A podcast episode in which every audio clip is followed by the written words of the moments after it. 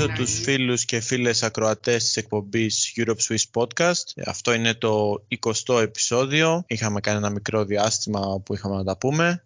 Να μιλήσουμε αμυγός για Euroleague, για το τι μελιγενέστε. Θα μπούμε στην 15η ε, αγωνιστική. Είναι μια καλή στιγμή μετά από έναν αρκετό αριθμό αγώνων να εξάγουμε κάποια συμπεράσματα με την βοήθεια των αγαπημένων μας, όπως έχουμε κάνει και σε προηγούμενες σεζόν, Advanced Stats. Μαζί μου θα έχω έναν ε, γνώστη, ο οποίος ασχολείται τεχνικά και όχι μόνο, τον Χρήστο, το γνωρίζετε από προηγούμενα podcast, τον 3 Steps Basket. Καλησπέρα Χρήστο και σε ευχαριστώ πάρα πολύ για άλλη μια σου συμμετοχή σε αυτό το podcast. Γεια σου Βασίλη, ευχαριστώ για την πρόσκληση και εννοείται με χαρά να τα πούμε όλα περί αριθμών και λοιπά. Έχουμε ήδη 14-15 μάτς, οπότε κάτι μπορούμε να πούμε. Ναι. Έτσι ακριβώς. Και σε αυτό το σημείο να ενημερώσω το κοινό ότι πρέπει να δώσει λίγο παραπάνω συμμετοχή, γιατί προσπαθήσαμε ένα κλικ παραπάνω για να σε έχουμε καλεσμένο, μιας και είσαι ο data analyst της ομάδας του Αμβούργου. Για όσους δεν γνωρίζουν, ε, παίζεις Eurocup και στην ε, BBL League. Οπότε θέλω να σου πω και ένα συγχαρητήριο από εμένα για αυτό το βήμα. Ναι, ευχαριστώ. Είμαι ο Άναλιστ όταν η ομάδα κερδίζει. Όταν δεν κερδίζει. Ε, όταν δεν κερδίζει, πέφτει ο σερβερ για σένα. ακριβώς, ακριβώς. Είμαι σε διακοπές. Ωραία. Τέλεια. Πολύ, πολύ χαρμόσυνο νέο και εύχομαι και ισανότερα. Από εκεί και πέρα πάμε να δούμε λίγο τα δικά μας. Να μιλήσουμε για Ευρωλίγκα. Θα κάνουμε μια προσέγγιση κυρίως, θα μιλάμε και θα δίνουμε έμφαση στα advanced stats των ομάδων και εντάξει φυσικά κάποια γενικά συμπεράσματα όπου έχουμε, όπου έχουμε παρατηρήσει. Στο σήμερα νομίζω ότι όλοι έχουμε αντιληφθεί την υπεροχή της Real μιας και έχει ένα ρεκόρ 13-1. Εντάξει, είναι η περσινή πρωταθλήτρια, φέτος δείχνει να πηγαίνει με σπασμένα τα φρένα πέραν της ε, μίας αγωνιστικής εντός της ε, Φενέρμπαχτσε που ήταν μια τρομερή ανατροπή από την ε, τουρκική ομάδα του πρώην προπονητή πλέον ε, coach Τούδη η οποία κρίθηκε στο buzzer με το layup του Μαντάρ μετά από κλέψιμο ήταν πολύ ωραίο, όντως πολύ ωραίο highlight. Όπως και να έχει η Real στο σήμερα εμφανίζεται υπερπλήρης ε, με πολύ μεγάλο βάθος και σίγουρα έχει κερδίσει το κοινό θαυμασμό των ε, περισσότερων. Δεν ξέρω εσύ Χρήστο ε, βλέπεις κάπως αυτό το μεγαθύριο με βάση αυτό που παίζει φέτος να μπορεί να σπάσει; Δεν μιλάω για κατάκτηση απαραίτητα γιατί mm. ξέρουμε ότι είναι τέτοιο το format του Final Four που όλα μπορούν να συμβούν αλλά νομίζω ότι δεν θα βρει δύσκολα μέχρι το Final Four. Πιστεύω. Ακριβώς το ίδιο νομίζω και εγώ γιατί δεν ξέρω, περνάει σαν οδοστρωτήρας σε όλα αυτά τα μάτς που έχει δώσει μέχρι στιγμής. Δηλαδή και από τη Φενέρ που έχασε, λίγο κατά λάθος μπορείς να πεις ότι έγινε. Ναι, ναι δεν... ήταν μέσα από λάθη της. Ναι. Ναι, δηλαδή δεν μπορείς να πεις ότι έχει υπάρξει ένας αγώνας που έχει χάσει η Real τον, τον έλεγχο. Μονίμως κάνει αυτό που θέλει. Που τι θέλει παρεμπιπτόντως, έχει φοβερή ευστοχία, πολύ καλές επιλογές. Την οδηγεί νομίζω πολύ καλά ο Καμπάτσο. Ε, έχει βρει φοβερό δίδυμο, έχει φτιάξει με τον deck. Βασικά παίζει, δεν παίζει ο deck. Ε, ο Καμπάτσο είναι πάρα πολύ καλός. Απλά με τον deck έχουν νομίζω λίγο καλύτερη σύνδεση. Ε, και γενικά δουλε, ε, νικάει η Real μέσα από την επίθεσή της κατά την άποψή μου και από την ευστοχία της. Δηλαδή ε, βάζει καλάθια χωρίς να, κατά κάποιο τρόπο χωρίς να κουράζεται. Ενώ είναι λίγο το ανάποδο στυλ παίξήματο που, που φέτος έχει ο Ολυμπιακός. Θα μιλήσουμε, φαντάζομαι, για Ολυμπιακό και Παναθηναϊκό σε λίγο. Απλά η Real μου φαίνεται τελείως ξεκούραστα καλάθια, καλές επιθέσεις και πάμε για το επόμενο, ας πούμε. Και λίγο, με λίγη προσπάθεια στην άμυνα τα καταφέρνει. Που και στην άμυνα βασικά πολύ καλή είναι. Νομίζω επίσης κλειδί ότι έχει, έχουν βρει ρόλους και έχει μία μουσα με χεζόνια. Πέρσι νομίζω ήταν λίγο μπερδεμένη, ποιος παίζει πού και τέτοια. Τώρα νομίζω μου φαίνεται και δύο πάρα πολύ καλά. Ε, οπότε είναι υπερπλήρης, δεν μπορείς να πεις. Δηλαδή, όποιον παίκτη και να πιάσει βασικά. Έτσι ακριβώς. Δηλαδή, σε σύγκριση με πέρυσι, εντάξει, για εμένα το πώς καθορίζω τη Real, ας πούμε, είναι ότι είναι μια ομάδα με εκπληκτικό μέγεθος. Ε, μιλώντας βασικά για θέσεις 2, 3, 4, 5 και στο ένα εντάξει όταν παίζει ο Καμπάτσο ή ο Γιούλ δεν είναι, δεν είναι το μέγεθος αυτό που τους κάνει να είναι πολύ καλοί σε αυτό απλά έχουν το υπόλοιπο σύνολο το οποίο σχεδόν δεν έχει θέσεις πέραν του ναι άσο και 5. Το 2-3-4 δεν το αντιλαμβάνει σε μια πεντάδα. Φαίνεται αυτό και με αλλαγές όπου μπορούν να βρεθούν, αλλά και στην επίθεση σε συστήματα έτσι όπως τα εκτελούν. Ε, πανεύκολα αυτό που κάνει ας πούμε, ο Μούσα θα δεις ότι μπορεί να το κάνει ο Χεζόνια, όπως ε, σωστά ανέφερες, μιας και έχουν βρει όντως πολύ καλή χημεία. Ο Ντεκ κάποιες φορές μπορεί να έχει ρόλο οργανωτής σαν initiator σε μια επίθεση ε, και θα μπει και ο Γιαμπουσέλε για τα καλά σε λίγο καιρό. Ε, νομίζω γενικότερα ότι είναι μια ομάδα που δεν έχει θέσεις, έχει τρομερό μέγεθος, έχει αποκτήσει πλέον χημεία γιατί έχει κορμό, μην το ξεχνάμε αυτό και ο Καμπάτσο δηλαδή που επέστρεψε ήταν παίχτη της Real, μπήκε κατευθείαν στον οργανισμό και προσαρμόστηκε και συν το ότι ακόμα και ο Ταβάρες όπου ήταν ο φόβος και ο τρόμος για το 5 έχει από πίσω έναν παίχτη που του δίνει ανάσες και είναι υπέρ του δέοντος καλός που ακούει το όνομα Βινσάν Πουαριέ. Ναι, ναι, σε όλες τις θέσεις φοβερή. Ναι. Ναι. Οπότε Ναι. την ψηφίζουμε ήδη για Final Four. ναι, ναι, ναι, αυτό έχει κλείσει. Ένα 0-1 το δίνουν οι στοιχηματικές. ε, έχουμε μετά την Μπαρσελόνα στην ε, δεύτερη θέση όπου βρίσκεται στο 14. Ε, μια Μπαρσελόνα όπου έχει φέτος έναν προπονητή που ήταν για αυτήν στοίχημα το Γκριμάου. Νομίζω ότι έχει παίξει πολύ καλό μπάσκετ. Το ρεκόρ της ίσως είναι και παραπάνω από αυτό όπου θα δούμε και στη συνέχεια, αν και δεν είναι κακή στα, σε συγκεκριμένα στατιστικά που είναι ορόσημο για την απόδοση μιας ομάδας, αλλά έχω την υπόνοια ότι, σε, ότι το ρεκόρ της είναι λίγο καλύτερο από αυτό που έχει παίξει σαν ομάδα. Γενικότερα και πέραν των στατιστικών, έτσι όπως την έχω δει, ε, εντάξει, είναι πολύ καλή, είναι πάρα πολύ καλή, αλλά έχει τεράστια διαφορά από τη Real, όπως και οι περισσότερες ομάδες βέβαια, αλλά εντάξει, Ναι. δεν... ναι, η Real είναι μια κατηγορία μόνη της. Δεν, δεν μπορούμε να του συγκρίνουμε τώρα με καμία άλλη ομάδα, νομίζω. Ναι, ναι. Η Μπαρσελόνα για μένα έκπληξη ευχάριστη. Δηλαδή, Αυτό ακριβώς, ναι. ψιλοκαινούργια ομάδα, καινούριο προπονητή, καινούργια όλα και κατευθείαν μπόρεσε και έπαιξε αρκετά καλά. Δηλαδή, ίσως περίμενες να παίξει σε βάθος χρόνου, αλλά αυτοί με την αρχή της σεζόν άρχισαν να παίρνουν, να παίρνουν πολύ καλές νίκες. Και έχει βρει και πολύ καλή χημεία μεταξύ, της, ε, μεταξύ των παικτών η Μπαρτσελώνα. Και αυτό είναι κάτι που προφανώς θα πρέπει να το πιστωθεί Ναι, ναι. ο coach Γκριμάου. Ο Βέσελ κάνει μια εκπληκτική χρονιά προφανώς και ο Σατοράνσκι πολύ καλή.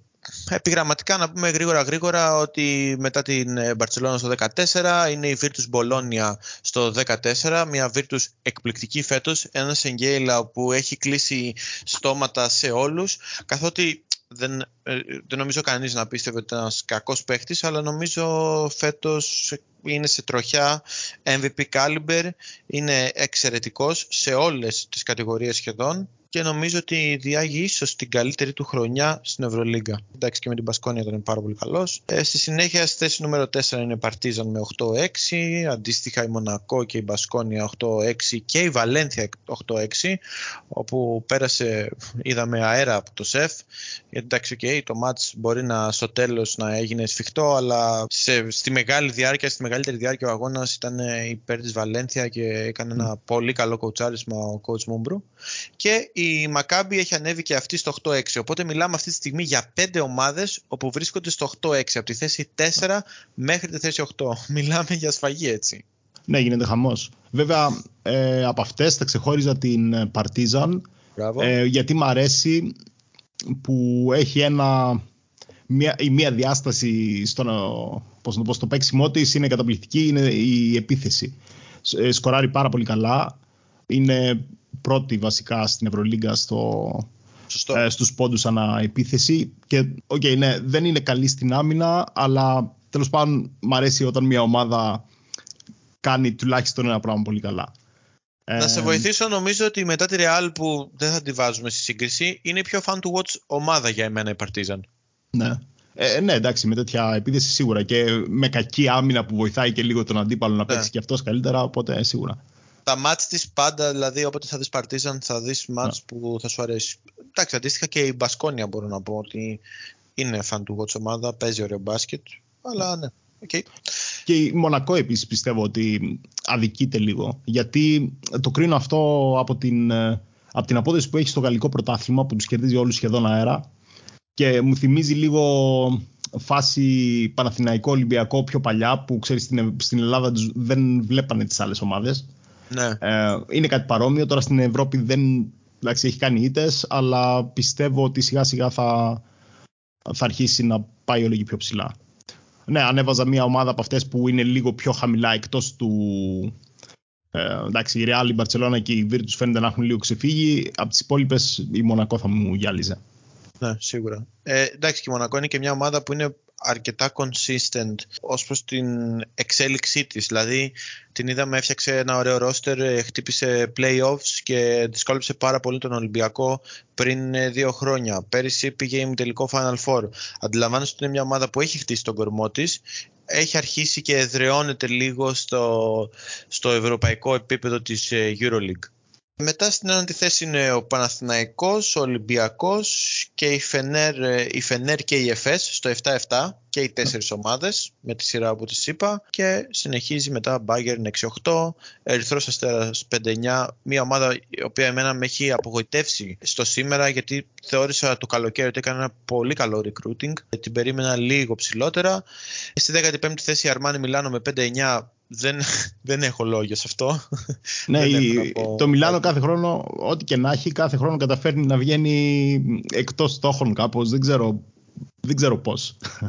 Και νομίζω ότι και ο κάθε ένας φίλαθλος όπου του αρέσει η Ευρωλίγκα και βλέπει Μιλάνο, νομίζω ότι κλαίει σε μια αγωνία για το Σίλτζ, έτσι, το πώς έχει χαραμίσει ναι, τα ναι. καλύτερά του μπασκετικά χρόνια αυτός ο Παχταράς σε αυτόν τον ναι. οργανισμό. Στη 16η θέση Ζαλγκύρης Κάουνας 5-9 και 17η και 18η Βιλερμπάν και Άλμπα αντίστοιχα στο 2-12. Να μιλήσουμε για το στατιστικό που μπορείς, το advanced stat που μπορείς να αντιληφθείς την ε, ποιότητα των ομάδων. Το net rating το έχουμε αναφέρει, μπορείς εντάχει να κάνεις μια περίληψη αυτού του στατιστικού ας, για τους σοκρατές που δεν έχουν ακούσει προηγούμενα επεισόδια.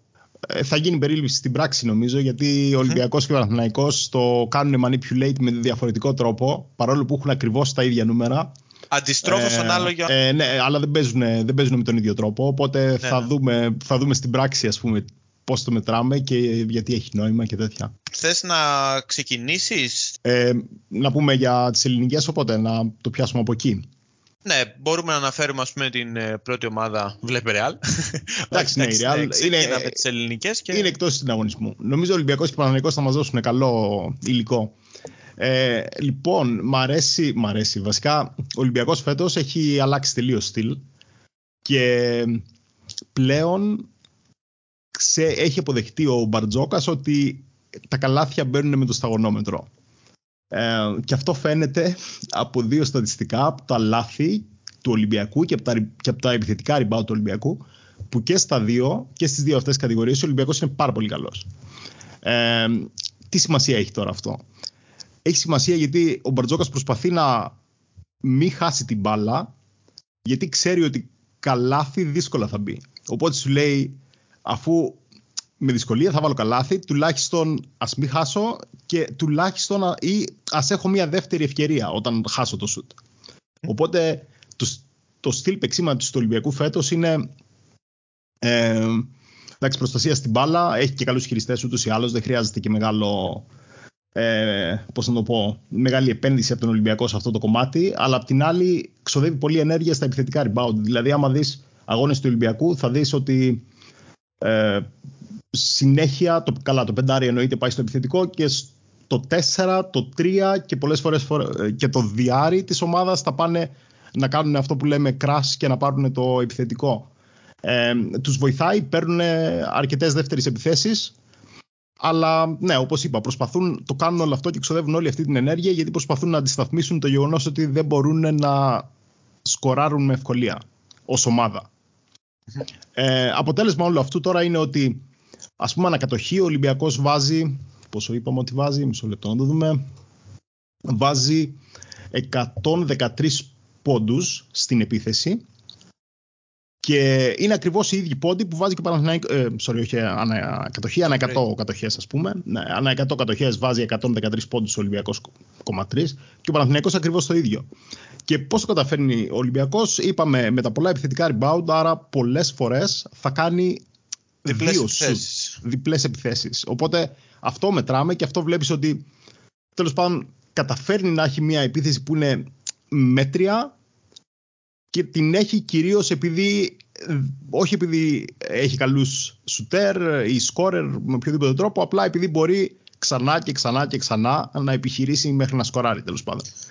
Μια ε, παρένθεση σε αυτό, στον χαρακτηρισμό μέτρια, θα σου πω ότι είσαι πολύ επική, καθότι ο Ολυμπιακός στην επίθεση έχει 76,4 πόντους μεσόωρο, γεγονός που τον καθιστά τρεις θέσεις πριν από το τέλος. Και για να έχουμε μία σύγκριση λίγο στο μυαλό μας, πέραν της σύγκρισης του Ολυμπιακού με του Παναθηναϊκού, που δεν είναι για να οξύνουμε κάποια κατάσταση, να προσθέσουμε κάποια τοξικότητα, γιατί το κάνουμε, το είχαμε πει και με τον ε, Χρήστο, γιατί οι περισσότεροι που μας ακούνε και οι περισσότεροι φίλαθλοι έχουν δει αρκετά μάτς των ε, δύο ομάδων και μπορούν να αντιληφθούν ε, αυτά που λέμε πάνω σε τι πατάνε. Θέλω να πω ότι ο Ολυμπιακός πέρυσι είχε 80, στην, ε, στην ίδια χρονική στιγμή είχε 83,5 πόντους στην επίθεση ενώ φέτος έχει 76,4 πόντους. Ε, είναι μεγάλη διαφορά έτσι όταν μιλάμε για μέσο όρο πόντων. Ήταν η τρίτη, επίθεση, η τρίτη καλύτερη επίθεση πέρυσι. Ναι, ναι. Ε, μεγάλη διαφορά. Ο Ολυμπιακός πέρυσι κέρδιζε καθαρά επειδή είχε πολύ καλούς, καλούς σουτέρ. Δηλαδή έβαζε πόντους και αυτό και μπορούσε να αφήσει κάποια άλλα, άλλες πτυχές του παιχνιδιού. Ενώ τώρα, όπως είπαμε, δεν μπορεί να σκοράρει, οπότε αναγκαστικά θα πάει στα, στα rebound, θα ξοδέψει ενέργεια εκεί πέρα, γιατί θέλει να ξαναπάρει την μπάλα κλπ. Ε, ενδεικτικά, ο Ολυμπιακός στάρει ε, αναεπίθεση ένα και κάτι σουτ ανακατοχή, ενώ ο Παναθηναϊκός στάρει 0,95-0,96 σουτ. Δηλαδή ο Ολυμπιακός προσπαθεί να το τραβήξει. Βασικά, στο πούμε ανά 100 κατοχές, ο Ολυμπιακός ε, στάρει 100 σουτ, ο Παναθηναϊκός σουτάρει 96. Δηλαδή έχουν 4 σουτ διαφορά. Ε, που είναι απόρρια αυτό που είπαμε τώρα, ότι ο Ολυμπιακός προσπαθεί να σουτάρει περισσότερο, γιατί ξέρει ότι θα στοχίσει και θέλει να προσπαθήσει ξανά. Ε, οπότε ναι, αυτά είναι από τη μία πλευρά. Άρα ο Ολυμπιακός προσπαθεί να χτίσει μία επίθεση ε, ξέροντας ότι δεν έχει τόσο ταλέντο τέλος πάντων. Ε, απ' την άλλη όμως, α, και επίσης κάτι που το δείχνει αυτό είναι ότι από όλους τους παίκτες του Ολυμπιακού ε, υπάρχουν 7 παίκτες αυτή τη στιγμή που έχουν true shooting πάνω από 50%. Χοντρικά αυτό σημαίνει, σημαίνει ότι κάθε φορά που ο παίκτης πάει να σκοράρει με οποιοδήποτε τρόπο, είτε με καλάθι, είτε με βολές, είτε με οτιδήποτε, ε, υπάρχουν μόνο 7 παίκτες στον Ολυμπιακό που μπορούν να δώσουν κατά μέσο όρο πάνω από ένα πόντο αναπροσπάθεια. Ο Παναθηναϊκός έχει ε, πόσους τέτοιους; Έχει 12 παίχτες. Ναι. Κατά τη στοιχεία. Δηλαδή, που ο τελευταίος είναι ο Ναν παρεπιπτόντος, ο οποίος Ναν ξεκίνησε με κανένα δυο μάτς που δεν του βγήκανε κιόλας, ναι, παίζει να μετά... ανέβει κι άλλο. Ε, άρα θέλω να πω ότι χοντρικά οι δύο ομάδες, ε, παρόλο που έχουν ακριβώς ίδια, ίδια επίδοση στην επίδεση, 113 πόντους ανά 100 κατοχές, έρχεται από διαφορετικό ε, ε, από διαφορετικές πτυχές του παιχνιδιού. Ο Παναθηναϊκός που είναι πάρα πολύ πιο... Ε, μπορεί να βάλει την μπάλα στο καλάθι βασικά. Αυτό είναι το κύριο χαρακτηριστικό του. Και επίσης το κύριο χαρακτηριστικό του είναι ότι εκμεταλλεύεται full το Lesort και την κίνησή του τέλος πάντων που κινείται κατά την άποψή μου πολύ δυναμικά, πολύ γρήγορα μετά το pick and roll και κερδίζει τα φάουλ σαν αστραγάλια. Οπότε αυτό είναι ε, φοβερή δύναμη του Παναθηναϊκού επίσης. Γιατί διπλό το καλό και πάει στις βολές και ένα φάουλ στον αντίπαλο. Οπότε νομίζω για τον Παναθηναϊκό αυτή είναι η μεγαλύτερη δύναμη φέτος. Και σιγά σιγά, ας πούμε, όταν αρχίσει να γίνεται πιο ομάδα, μου φαίνεται πιο πιθανό ο Παναθηναϊκός να, ε, πώς να, το πω, να έχει καλύτερες επιδόσεις παρά ο Ολυμπιακός. Σε αυτό που λες, εγώ θέλω να πω ότι καμιά φορά και με συζητήσεις που έχω με φίλους θα σου πούνε ότι τα advanced stats ε, κάποιες φορές δεν λένε την αλήθεια. Όμως θέλω να πω ότι ο Ολυμπιακός φέτος ένας πολύ γνωστός συντελεστής είναι αυτός του assist λαθών, Που είναι ένας βασικός παράγοντας πούμε, για να δεις το pace μιας ομάδας ή και όχι μόνο. Ε, στον συντελεστή αυτόν ο Ολυμπιακός φέτος είναι στο 1,6. Είναι ένας, άμα το δεις σαν νούμερο είναι πολύ καλός συντελεστής. Στο match με την ε, Real, η Real είχε έξι λάθη παραπάνω αν δεν κάνω Και όταν βλέπω μετά το box score ας πούμε και βλέπω μετά τα συνολικά στοιχεία, πολλές φορές το μάτι μου πάντα πέφτει στα λάθη και με την αναλογία που είναι με τις assist. Όμως αυτός ο συντελεστής στον φετινό Ολυμπιακό δεν λέει την αλήθεια. Γιατί άμα τον συμψηφίσεις με το ποσοστό ευστοχία που έχει, που είναι εξαιρετικά χαμηλό σε αρκετά μάτς σίγουρα έχει τον Peters και τον Κάνανο που φέτος ε, σουτάρουν με καλά ποσοστά, αλλά αν δεν ήταν και αυτά τα ποσοστά, μιλάμε ότι τα ποσοστά του Ολυμπιακού στην εκτέλεση και στην ευστοχία θα ήταν στα τάρταρα τελείως, έτσι. Ναι. Ε, για assist και λάθη, νομίζω όπως το ανέφερες στο παιχνίδι με τη Real, είναι πολύ ενδεικτικό του πώς παίζει ο Ολυμπιακός και το τι θα μπορούσε να πάρει μια ομάδα, η Real για παράδειγμα, ε, παρόλο που κάνει περισσότερα λάθη. Ε, το στυλ της Real, κατά την άποψή μου, είναι λίγο το ανάποδο από αυτό που παίζει ο Ολυμπιακός. Δηλαδή η Real πάει, παίρνει πολύ μεγάλα ρίσκα στην επίδεση, γι' αυτό και μερικές φορές θα κάνει πολλά λάθη. Γιατί, γιατί ξέρει ότι έχει δημιουργία, οπότε με μεγάλη πιθανότητα αυτό το ρίσκο θα της αποδώσει. Ναι. Δηλαδή θα βρει ένα ελεύθερο σουτ και θα τελειώσει εκεί πέρα η ιστορία. Σε αντίθεση με τον Ολυμπιακό που είπαμε ότι πάει προσεκτικά γιατί ξέρει ότι αυτό το σουτ και ελεύθερο να είναι παίζει να το χάσει οπότε θέλει το επιθετικό rebound. Οπότε η Real είναι τελείως ελεύθερη στην επίθεσή της, κατά την άποψή μου. Δεν ασχολείται σχεδόν καθόλου με τα επιθετικά rebound.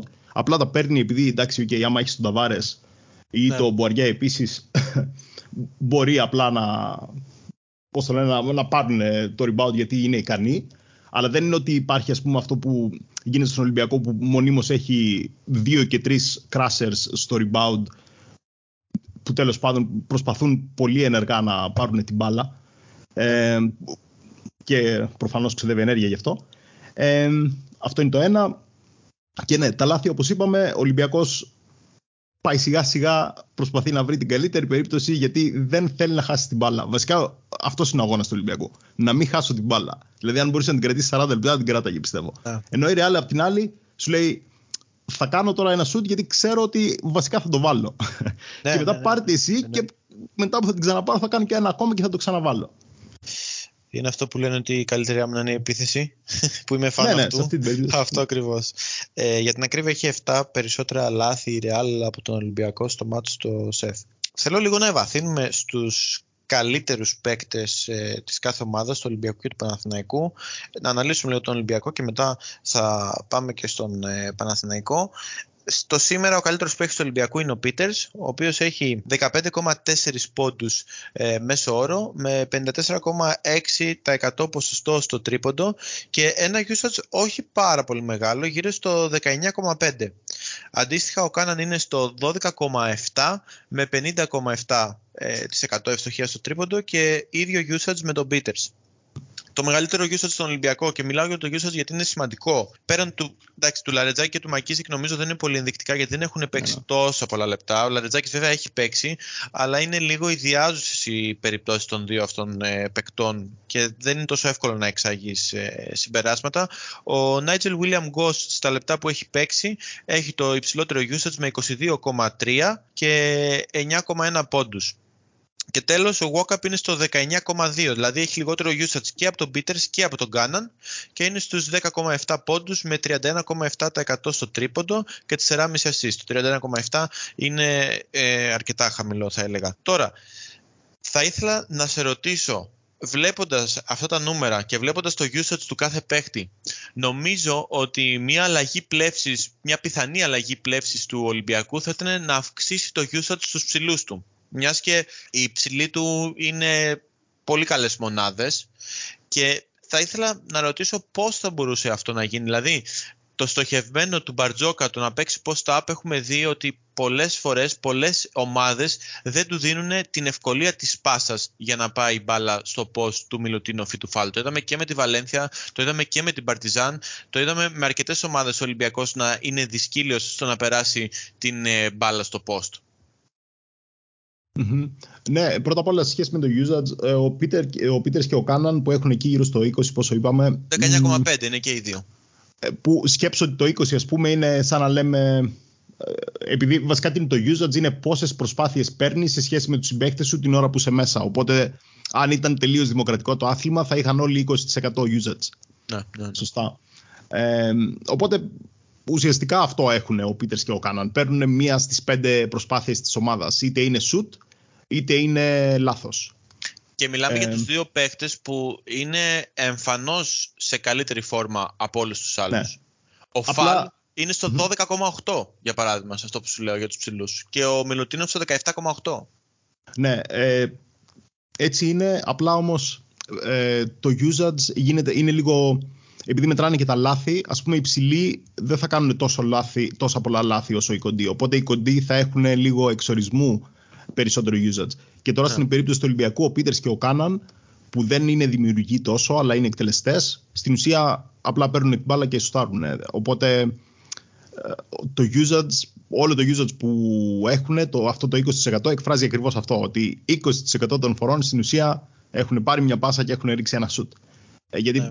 πρακτικά αυτό κάνουν. Τώρα ο Φόλ και ο Μιλουτίνοφ, συμφωνώ, έχουν λιγότερο. Ε, έχουν χαμηλό σχετικά. Τώρα πώς θα το φτιάξει. Ε, πώς θα το φτιάξει η ομάδα θεωρητικά αυτό που γίνεται με τον Πίτερς και τον Κάναν θα έπρεπε να τους βοηθάει. Γιατί έχεις δύο τόσο ικανούς παίχτες, ας πούμε, που μπορούν να ανοίξουν τη, την άμυνα, να την τραβήξουν έξω και παρόλα αυτά η ρακέτα είναι ακόμα κλειστή. Ξέρεις τι γίνεται ίσως να μην είναι ρόλος... αρκετή βασικά. Ναι, ίσως, ο ρόλος... ενώ ίσως ο Πίτερς και ο Κάναν να μην είναι αρκετοί. Δηλαδή βλέπεις ότι εν τέλει ο αγώνας είναι 40 λεπτά, οπότε θες μονίμως να έχεις ας πούμε μια, μια απειλή απ' έξω. Γιατί όταν βγαίνουν αυτοί δεν υπάρχει άλλος παίκτης που να μπορεί να σουτάρει. Σκέψω ότι χωρίς, ε, ναι, χωρίς Peters και Κάναν ο καλύτερος παίκτης, αν εξαιρέσουμε τον Φόλ και τον, και τον Μιλουτίνοφ, ο καλύτερος περιφερειακός που ενώσεις ε, ως προς την το efficiency που σουτάρει είναι ο Γκος που δίνει περίπου ένα πόντο αναπροσπάθεια. Αναπροσπάθεια. Και ο Walkup που καλό είναι μεν, αλλά σκέψω ότι ο Πίτερς δίνει σχεδόν 1,5. Ναι. δηλαδή η διαφορά είναι τεράστια. Οπότε θέλω να πω ότι με το που βγει ο Πίτερς και ο Κάναν και οι δύο, μετά δεν υπάρχει. Ε, για τον αντίπαλο δεν. Δηλαδή, εγώ αν ήμουν προπονητής, ας πούμε, και έπαιζα με τον Ολυμπιακό αντίπαλο, θα έδινα σχεδόν όλους τους άλλους, θα τους έδινα το σουτ βασικά. Γιατί ξέρω ότι αν σουτάρεις με ένα πόντο ανά σουτ, ε, δεν είσαι απειλή. Γιατί τόσο είναι μια, ένα πόντο ανασούτη, είναι μια κακή επίθεση ομάδας στην ουσία. Αυτή είναι που έχει και η αντιμετώπιση το σήμερα Ολυμπιακός και είναι αυτό που τον δυσκολεύει πιο πολύ απ' όλα. Δηλαδή, το παράδειγμα της Βαλένθια είναι το πιο πρόσφατο και με την Παρτίζαν πάλι να παίζει καθρέφτη ας πούμε, τον Κάναν ε, και τους υπόλοιπους να τους αφήνει, να δίνει ελεύθερα σουτ. Γιατί εκτελεστικά ε, δεν είναι καλοί οι υπόλοιποι. Ο Μακίσικ, ας πούμε, για να καταλάβει ο κόσμος όταν λέμε το usage και πολύ σωστά αυτό που αναφέρει ο Χρήστος, όταν βλέπουμε ένα παίχτη να του μένει μπάλα στα χέρια, που στον φετινό Ολυμπιακό έχει γίνει αρκετές φορές αυτό, ο Μακίσικ έχει παίξει ε, αν δεν κάνω λάθος, πόσα, πέντε αγώνες. Ε, ένα, ναι, πέντε αγώνες, μπράβο, σωστά. Έχει παίξει πέντε αγώνες και έχει 25% usage. Είναι ναι. τρομερό γιατί αντιλαμβάνεσαι, είναι σαν να κάνεις εικόνα, ας πούμε, πόσες επιθέσεις που είναι ο Μακίσικ με την μπάλα και θα κάνει over dribbling ε, και θα προσπαθήσει να βρει ένα κενό, δεν θα σουτάρει, θα ξανακάνει τρίπλα, θα πάει στο κάθετο που θα του έχουν κλείσει το χώρο. Οπότε ξέρεις, αυτό αυξάνει αυτομάτως τις τρίπλες και κατ' επέκταση το usage. Ναι, ναι. Ε, εντάξει, έχει λίγο. Έχει προβλήματα που μάλλον ξεκινάνε από την περιφέρεια ο Ολυμπιακός. Αυτό δηλαδή ναι. ότι πρέπει να βρει κάποιο σουτ για να ανοίξει και όσο δεν το βρίσκει, τόσο θα πιέζει τους παίχτε. Γιατί κατά την άποψή μου αυτό είναι κάτι βασικό που λίγο το παραβλέπουμε. Ότι ρε παιδί μου, ο Ολυμπιακός θα πάει στο επιθετικό rebound επειδή ξέρει ότι δεν, ε, ότι δεν θα μπει. Και αυτό ναι, κοστίζει σε ενέργεια πάρα πολύ. Δηλαδή μετά περιμένεις ότι οι ίδιοι παίχτες θα παίξουν και καλή άμυνα. Οκ, okay, θα το κάνουν για ένα ημίχρονο, αλλά μετά πόσο ακόμα. Δηλαδή, θέλω να πω ότι όλα αυτά, δηλαδή το να μην έχεις ευκολία στο σκορ, κοστίζει όχι μόνο σε ε, Προφανώς επειδή χάνεις, επειδή δεν, δε, δε, δεν βάζεις ενεργητικό κοστίζει μετά... πάρα πολύ και στην ενέργεια των ε, ναι. παικτών. Γιατί προσπαθείς να το καλύψεις από αλλού βασικά. Ναι. ναι. Ε, για έτσι, for your information που λένε, ε, το πιο efficient σημείο, όπως έχει πολύ όμορφα στο site του ο Χρήστος, είναι το τρίποντα από την αριστερή γωνία για τον Ολυμπιακό και από τις 45, μέρες, από τις 45 μοίρες από την δεξιά πλευρά. Ενώ αυτό που μου κάνει εντύπωση είναι ότι από το κέντρο ο Ολυμπιακός σουτάρει πάρα πολύ κακά στο τρίποντο. Είναι... Εντάξει, ναι. Συνηθίζεται βέβαια. Ε, αυτά τα νούμερα είναι σε σχέση με τους αντιπάλους στην ναι. Ευρωλίγκα. Ναι. Οπότε, ε, μισό λεπτό να Είναι κάπως συγκριτικό. Ναι, είναι συγκριτικό, οπότε θέλω να πω ότι στο κέντρο δεν παίζουν και τόσα πολλά σουτ. Είναι βασικά από τις ε, λιγότερο... Α, όχι, εντάξει, για τον Ολυμπιακό. Ναι, δεν παίρνει τόσο πολλά, έχει πολύ κακό, ε, πολύ κακό ποσοστό, 30%. Ε, Και εντάξει, βασικά νομίζω καθορίζεται από τον Κάναν και τον Πίτερς. Που... Ναι.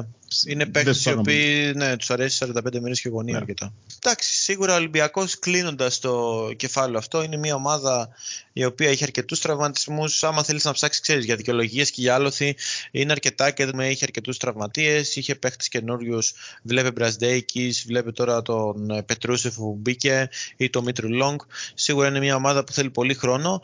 Το θέμα είναι από εδώ και πέρα αν θα προλάβει το τρένο και ότι κάθε μάτς θα πρέπει να είναι με το μαχαίρι στα δόντια και να προσπαθεί να πάρει όσες περισσότερες νίκες μπορεί.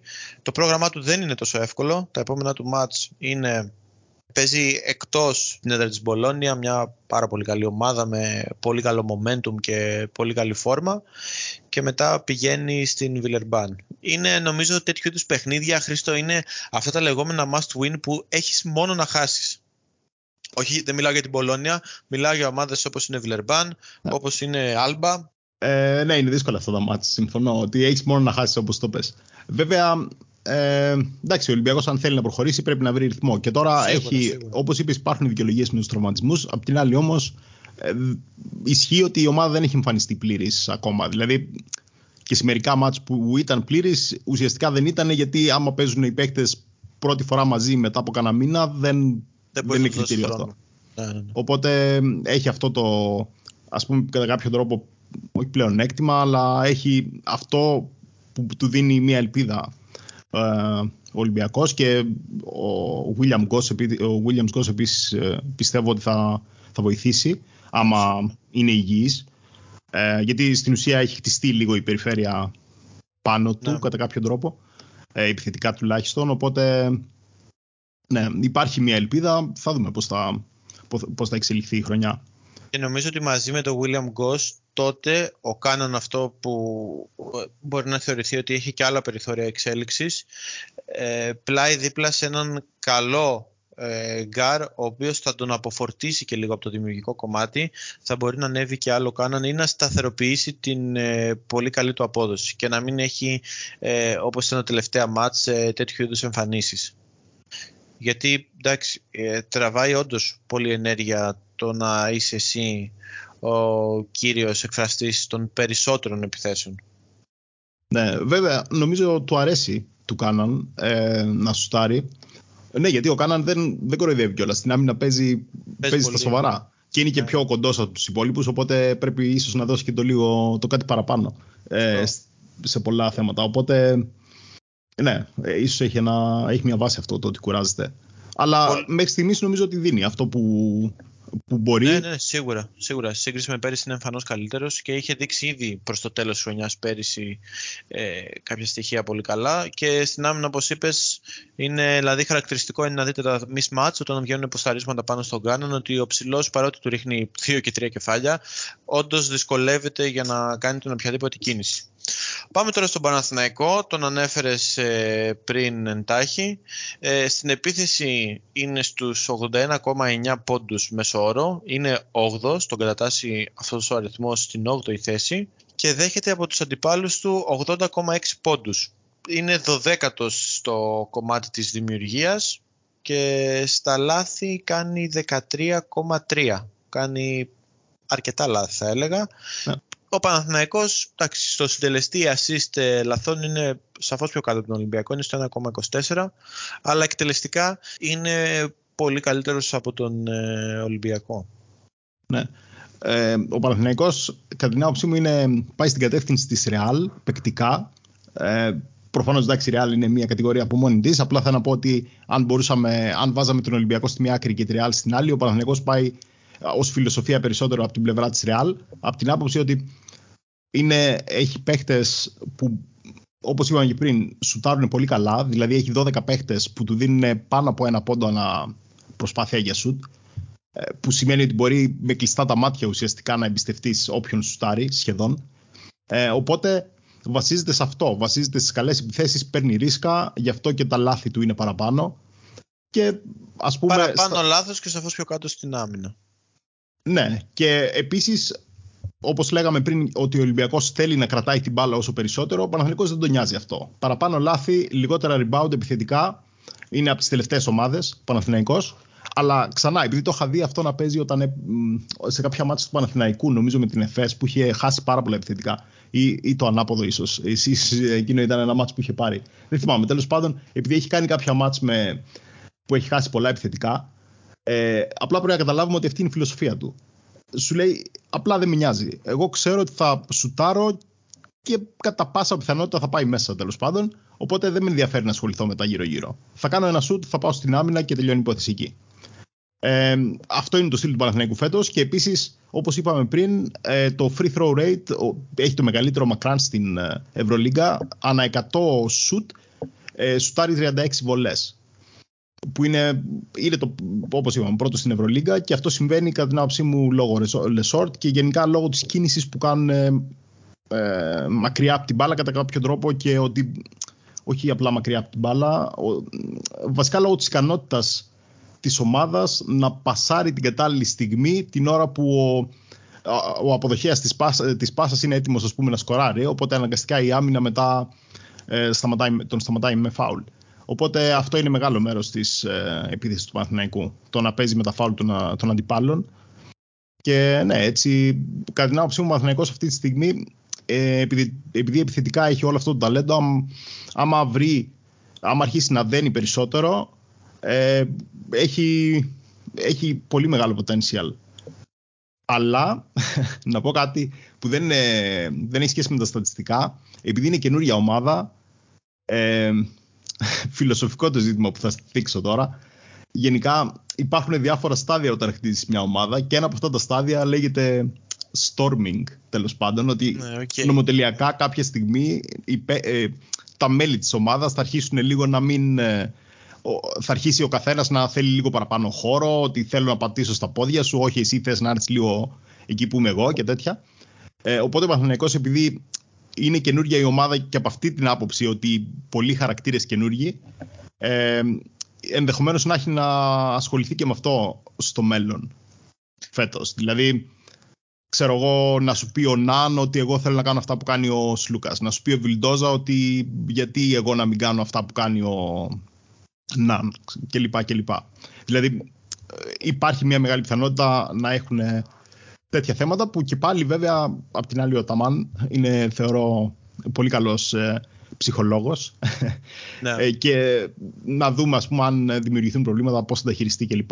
Θα τον εμπιστευόμουν όμως να κάνει τις σωστές κινήσεις ξέρεις κάτι, σε αυτό που λες είναι όταν είσαι μια ομάδα η οποία εκεί παίζουν ρόλο θεωρώ και τα συμβόλαια. Δηλαδή, όταν θα φέρεις παίχτες όπως είναι ας πούμε ο Λεσόρτ, ο Χουάντσο, ο Σλούκας φυσικά. Ο Ναν εντάξει είναι μέχρι το τέλος της χρονιάς, δεν έχει τόσο μεγάλη διάρκεια. Ακόμα, ακόμα και ο Βιλδόζα δεν έχει μικρό συμβόλαιο. Δηλαδή τους παντρεύεις εκεί πέρα είναι ζωτικής σημασίας σε ο ρόλος του προπονητή και το πώς θα μπορέσει να κρατήσει τις ισορροπίες. Είναι δύσκολο, δεν είναι μόνο ούτε το πάντρεμα των χαρακτηριστικών, ούτε αμιγώς τα advanced stats του κάθε παίχτη και πώς ενώνονται για να κάνεις το τέλειο μείγμα ας πούμε. Είναι και λίγο το πώς θα διαχειριστείς τους παίχτες και σωστά θέτεις τη λέξη ψυχολόγος γιατί εντάξει, σίγουρα θα υπάρξουν ε, μέσα σε μια ομάδα υπάρχουν και οι τσακωμοί, υπάρχουν και όλα σε όλες τις ομάδες δεν είναι κάτι καινούριο και γι' αυτό το λόγο βλέπουμε ότι παίζει μεγάλο ρόλο μια ομάδα να έχει κορμό και να ε, μετέπειτα να έχει αποκτήσει και την απαιτούμενη χημεία ας πούμε. Ναι, εννοείται. Ε, ε, απλά να πω κάτι πάνω σε αυτό. Γιατί στο τέλος της ημέρας οι παίκτες κάνουν μια δουλειά κι αυτοί. Και τώρα, ας πούμε, εμείς μπορεί να βλέπουμε κάποιο έξω από το χορό, μπορεί να βλέπει τον Βιλντόζα και να τον θεωρεί τον εκατομμυριούχος superstar, ξέρω εγώ, που είναι πόσο χρονών, 25 χρονών. Δεν ξέρω, ναι, αλλά, ναι, στο αλλά στην πραγματικότητα. και, ναι, και αυτός έχει τις ανασφάλειές τους. Δηλαδή, τις ανασφάλειές τους. δηλαδή, αν ας πούμε φτάσει Γενάρης και δεν παίζει τόσο και δει ότι και αρχίσει να καταλαβαίνει ότι ίσως να μην υπολογίζεται για του χρόνου. Μετά επίσης θα σκέφτεται ότι δεν υπολογίζουμε για του χρόνου, επίσης δεν παίζω κιόλας, άρα πώς θα, πώς θα πάρω συμβόλαιο του χρόνου. Αυτό δηλαδή, ακριβώς. Είναι και η ε, αξία, είναι η χρηματιστηριακή αξία οι, οι παίχτες, ας πούμε. Δηλαδή ανεβοκατεβαίνουν ναι, οι μετοχές τους. Δεν είναι ότι. Ναι, είναι πάρα πολλά. Παίκτης, ναι, μπορεί είναι πάρα πολλά. Απλά ο Παναθηναϊκός έχει αυτό το ρίσκο φέτος. Βέβαια, μέχρι στιγμής, κατά την άποψή μου, το έχει πάει πάρα πολύ καλά. Δηλαδή, ο Αταμάν έχει κάνει. Ε, δεν ξέρω, τουλάχιστον δεν έχουμε μάθει για κανένα πρόβλημα. Όλα δείχνουν να πάνε πολύ καλά στο Παναθηναϊκό. Ε, Και όπως είπαμε, ναι, παιχτικά πιστεύω ότι θα βελτιώνεται όλο και περισσότερο. Για μένα, παίκτης που έχει κάνει τη μεγάλη διαφορά είναι ο Ντίνος Μίτογλου. Ο Λεσόρτ ε, μετά την περσινή του χρονιά, εμένα πέρυσι με εξέπληξε. Από εκεί και πέρα νομίζω ότι έχει καθιερωθεί σε αυτό το, σε αυτό το επίπεδο των καλύτερων ψηλών της ε, EuroLeague. Με, εντάξει, με τα μειονεκτήματά του προφανώς, γιατί όλοι αυτοί οι παίχτες έχουν κάποια μειονεκτήματα. Ε, εντάξει, στην άμυνα κάποιες φορές μπορεί να χάνεται κάποια θέματα τακτικής, μπορεί να μην είναι και ο πιο συνεπής παίκτης, αλλά είναι ένας παίκτης ο οποίος είναι μια μόνιμη απειλή, είναι πάρα πολύ dominant σε συγκεκριμένου ρυθμού παιχνίδια και είναι ένας παίκτης ο οποίος η μπάλα, ο χρόνος είναι αυτό που λένε και ο, και ο χρόνος να παγώσει ας πούμε ε, θα είναι εκεί πέρα για να σου δημιουργήσει μια ευκαιρία να σου, να σου κερδίσει κατοχές, να σου κερδίσει ένα φάουλ, πάρα πολλά φάουλ, παίρνει πραγματικά πάρα πολλά φάουλ. Ε, και νομίζω ότι όσο αρχίζει, γιατί νομίζω έχει βελτιωθεί, όχι νομίζω, έχει βελτιωθεί στις βολές στις τελευταίες αγωνιστικές, όσο πιο καλά σουτάρει από τις ελεύθερες βολές, θα είναι πραγματικά ασταμάτητος. Ε, ο Μίτογλου όμως φέτος ήρθε στο Παναθηναϊκό γνωρίζοντας όλη την ε, ιστορία του περί ντόπινγκ. Ήταν ένας παίκτης που είχε πολύ καιρό να μπει σε αγωνιστικούς ρυθμούς και είναι πολύ δύσκολο αυτό για έναν επαγγελματία πρωταθλητή. Είναι πολύ μεγάλο στοίχημα το πώς θα επανέλθεις και σε φυσική κατάσταση και σε τραυματισμούς και, και νοητικά και ψυχικά. Είναι πολύ δύσκολο και μέχρι στιγμής φαίνεται ότι ο Μίτογλου το έχει φέρει εις πέρας σε φοβερό βαθμό. Είναι ένας παίχτης ο οποίος συνεισφέρει πάρα πολύ, σουτάρει για την ακρίβεια βάζει 15,8 πόντους ε, μέσω όρο και έχει 18,6 usage που είναι φοβερή αναλογία πόντων ε, με usage. Ε, νομίζω ότι έχει εκπλήξει τους ε, περισσότερους Χρήστο. Ναι, πολύ καλός. Ε, δίνει κιόλας. Ε, προσφέρει σε μια θέση που ο Παναθηναϊκός είχε προβλήματα τα τελευταία χρόνια, γενικά κοντά στην ναι, Ναι, ναι. Οπότε, ναι, και τον ξέχασα πριν. Βασικά είπα για το Λεζόρ. ο Μίτογλου είναι δύναμη. Τι να λέμε τώρα. Ναι, ναι. Και είναι κιόλας μαζί με τον Γκραντ, που επίσης και αυτό τον ξεχάσαμε. Είναι οι παίκτες ουσιαστικά από αυτούς που πραγματικά παίζουν, που όσο αυτοί παίζουν, το net rating του Παναθηναϊκού γίνεται ακόμα καλύτερο. δηλαδή με τον Grant ε, γενικά, όπως είπαμε, το net rating είναι στο συν 1,5 περίπου ε, του Παναθηναϊκού. Δηλαδή, ανά 100 κατοχές θα βάλει 1,5 πόντο παραπάνω από τον αντίπαλο. Αλλά όταν παίζει ο Grant, βάζει 7,5 πόντους παραπάνω. Και όταν παίζει ο Μίτογλου, βάζει 6,8 πόντους παραπάνω. Δηλαδή, το impact των παιχτών αυτών είναι πολύ μεγάλο. Ε, Μίτογλου, Grant, έχει, έχει πολύ βάσο ο Παναθηναϊκός και έχουν αρχίσει να βρίσκουν τους ρόλους. Ας πούμε, ο Grant ότι έχει πάρει ρόλο και είναι τόσο ενεργός, πολύ σημαντικό γι' αυτό. The absolute glue guy. Έτσι ναι. θα το χαρακτηρίζω, ας πούμε. Ο Σλούκας να πούμε ότι έχει 11,4 πόντους μέσω όρο και 5,7 assist. Το usage του Σλούκα είναι πολύ ψηλό, αλλά δεν είναι τίποτα μπρος στο usage του Kendrick Nunn, το οποίο είναι 29,4 του Nunn για 11,4 πόντους και του Κώστα Σλούκα είναι 23,6 για 11,4 πόντους και αυτός τους ίδιους. Ναι, εντάξει, Αλλά τώρα... εντάξει, είναι θέμα χρόνου γιατί ο Ναν σίγουρα θα ανέβει σε μέσο δεν το συζητάμε αυτό. Είναι οι βασικοί χειριστές βασικά. Οπότε θα κάνουν τα λάθη, θα εκτελέσουν, θα πάρουν το σκοτωμένα σουτ. Οπότε. Εντάξει, και ο Σλούκα θα εγώ θεωρώ ότι ο Ναν σε πολλές φάσεις του βγαίνει το αμερικάνικο ένστικτο ας πούμε. Πολλές φορές θα κάνει over dribbling.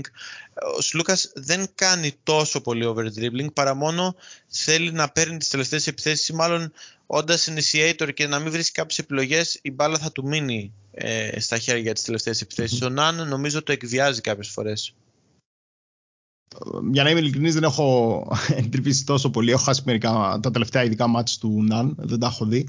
Ε, αλλά, ε, αλλά γενικά συμβαίνει αυτό. Όταν στους, πιο, στους παίχτες που στάρουν και δημιουργούν, σίγουρα θα έχουν παραπάνω usage. Ε, Το εκπληκτικό είναι ότι ο Grant έχει 9 πόντους για 12,9 usage, έτσι. Και ο Γκριγκόνης έχει 10,1 για 13,5. Ναι. Δηλαδή αυτοί οι παίχτες για εμένα είναι που κάνουν τη διαφορά. Συν του Μίτογλου φυσικά, συν του Λεσόρτ. Αλλά η ειδοποιός διαφορά γίνεται και από τον Γκριγκόνις, από την ευστοχία του Γκριγκόνις στο ρόλο που έχει φέτος, που έχει παίξει στο 3 και τον έχει φέρει εις πέρας. Και τον Γκραντ το πώς κολλάει όλη την περιφερειακή γραμμή και τους ψηλούς. Ε, σίγουρα, αλλά αυτή η διαφορά, η μεγάλη διαφορά στο usage στον Παναθηναϊκό οφείλεται στο διαφορετικό τρόπο παίξήματος. Δηλαδή, ναι. ο Παναθηναϊκός περιμένει από τον Playmaker να φτιάξει το παιχνίδι, παίρνει κάποια πλεονεκτήματα από αυτό ε, και προφανώς το playmaker, το εκάστοτε playmaker, είτε είναι ο Σλούκα είτε ακόμα και ο Ναν όταν προσπαθεί να φτιάξει οτιδήποτε είτε για τον εαυτό του είτε για τους συμπαίκτες του. Ε, αυτό θα κάνουν παραπάνω λάθη, παραπάνω shoot, θα έχουν παραπάνω usage. Άρα μετά οι άλλοι παίχτε, αυτοί που είναι απ' έξω, αυτό που έχουν να κάνουν στην ουσία είναι να κινηθούν και να πάνε στην κατάλληλη θέση την κατάλληλη στιγμή για να πάρουν την μπάσα και είτε να στάρουν είτε να πάρουν το φάουλ όπως είπαμε πριν. Γιατί πολύ σημαντικό για τον Παθηναϊκό το να κερδίζει τα φάουλ. Σωστός. Πολύ σωστός. Ωραία. Ε, Φτάνοντας προς το τέλος, αυτό που θα ήθελα να δούμε λίγο είναι το 3 steps, 3 steps basket performance rating όπου έχει πραγματικά πολύ ωραίους δείκτες Χρήστο θέλεις να μας πεις για τους δείκτες που έχεις βάλει για να πούμε για τους παίχτες στη συνέχεια; Ε, ναι, ε, ας πούμε αν πάρουμε ως ε, βάση τους καλύτερους παίχτες που δίνω ίσως στη σελιδα ε, που λέμε τώρα ότι έχουμε ότι είναι ο Σεγγέλια, ο Πίτερς, ο Βέσελη, Μονέκε, Ντεκ κλπ. Ε, εντάξει, ποια είναι η λογική πίσω από το δείκτη; Η λογική είναι να είναι κάτι περισσότερο από το PIR ας πούμε που δίνει η ευρωλιγκα Ε, θέλω να βασικά προσπαθώ να πιάσω και άλλα στοιχεία του παιχνιδιού, π.χ. το on-off, δηλαδή τι κάνει μια ομάδα όταν ο παίχτης ε, είναι μέσα, τι κάνει όταν δεν είναι μέσα. Και επίσης ε, προσπαθώ να μην κοιτάζω τόσο πολύ τον μέσο όρο του κάθε παίχτη, αλλά προσπαθώ ε, να το συγκρίνω βασικά ε, σε άλλους δείκτες, το PIR για παράδειγμα, σου λέει ότι έχεις πόσο PIR, όσοι είναι η πόντι σου και η assist και αυτό, μείον τα λάθη κλπ. Ε, στη δικιά μου την περίπτωση το δείκτη το φτιάχνω λίγο διαφορετικά. Ε, απλά κοιτάζω 5-6 διαφορετικές κατηγορίες, ξέρω εγώ πόσο, πόσο σουτάρεις, και, αλλά κοιτάζω πόσο σουτάρεις σε σχέση με τους άλλους στη λίγα. Δηλαδή είσαι, ξέρω εγώ, στο, 80%, στο 20% των καλύτερων. Μετά κοιτάζω πόσα rebound παίρνεις, αλλά κοιτάζω σε τι μεταφράζεται αυτό. Δηλαδή, σε σχέση με τους άλλους παίκτες, πόσο ψηλά είσαι. Και λοιπά. Και μετά βλέπω αν ένας παίκτης είναι στον αφρό σε πολλές κατηγορίες, ουσιαστικά θα είναι αυτός που θα βγει κατά κάποιο τρόπο που θα πάρει τον καλύτερο συνολικό βαθμό.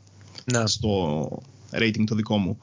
Ε, ναι, και γενικά θα έλεγα ότι όταν προσπαθούμε να κρίνουμε παίχτες, επειδή έχουμε αυτή τη συνήθεια ότι τους κρίνουμε ανα, ανα παιχνίδι και θα δεις, ξέρω, και θα πεις ένας που βάζει 30, 30 πόντους ότι είναι καλύτερος από αυτόν που βάζει 20, λέμε τώρα.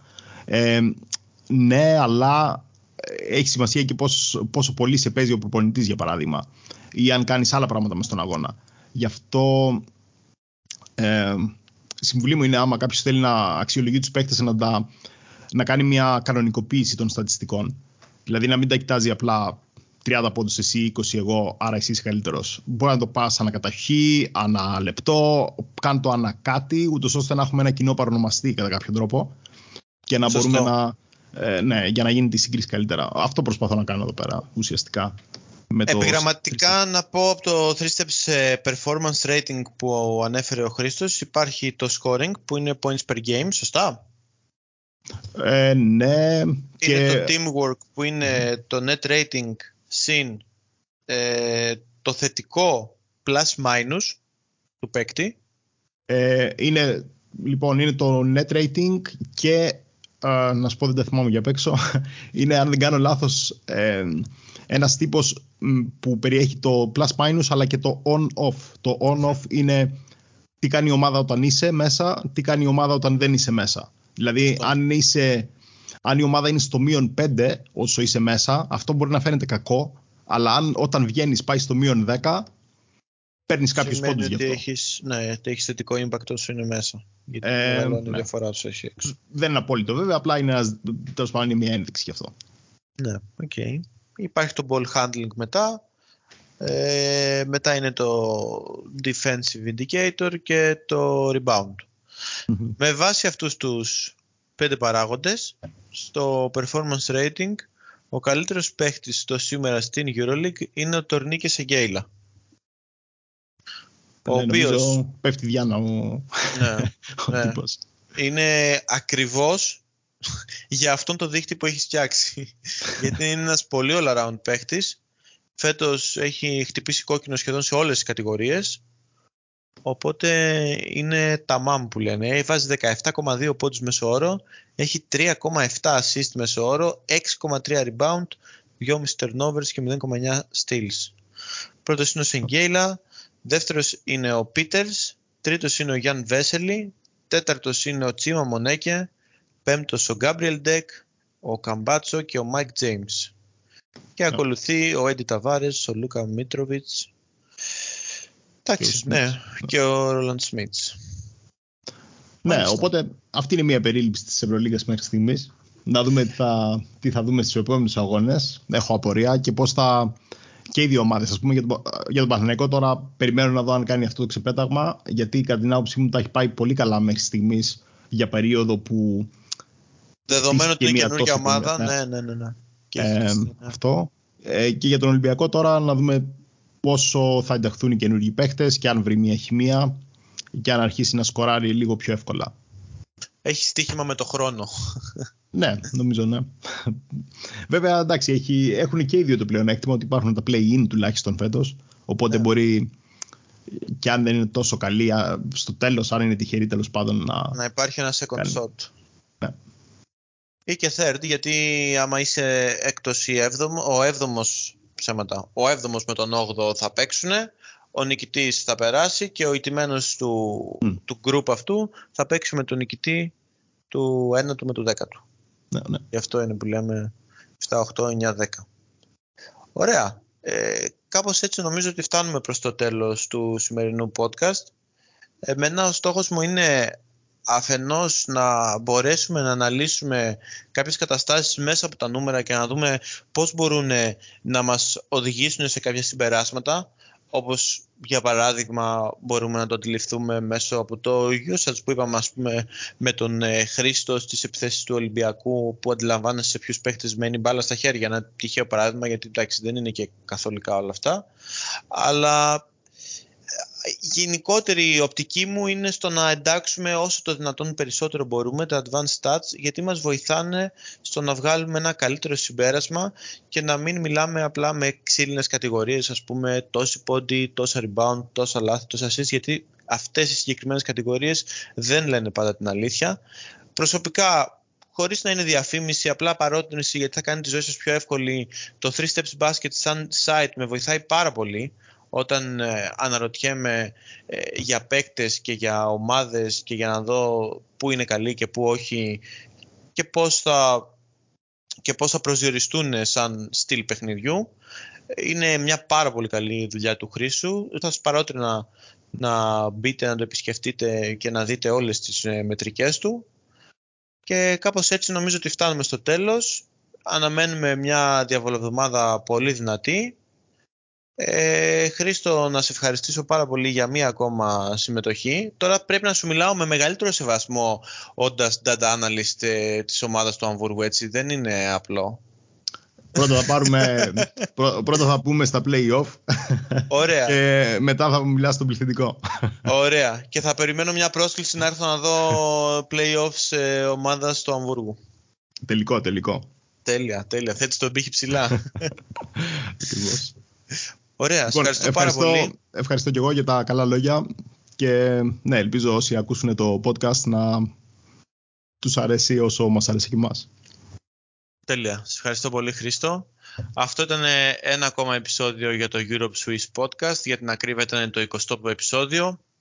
Εγώ να ευχηθώ καλή συνέχεια. Θα μας βρείτε στο Spotify από την οικογένεια του Red Point Card εγώ είμαι ο Βασίλης, θα με βρείτε στο Twitter σαν Μπίλος11.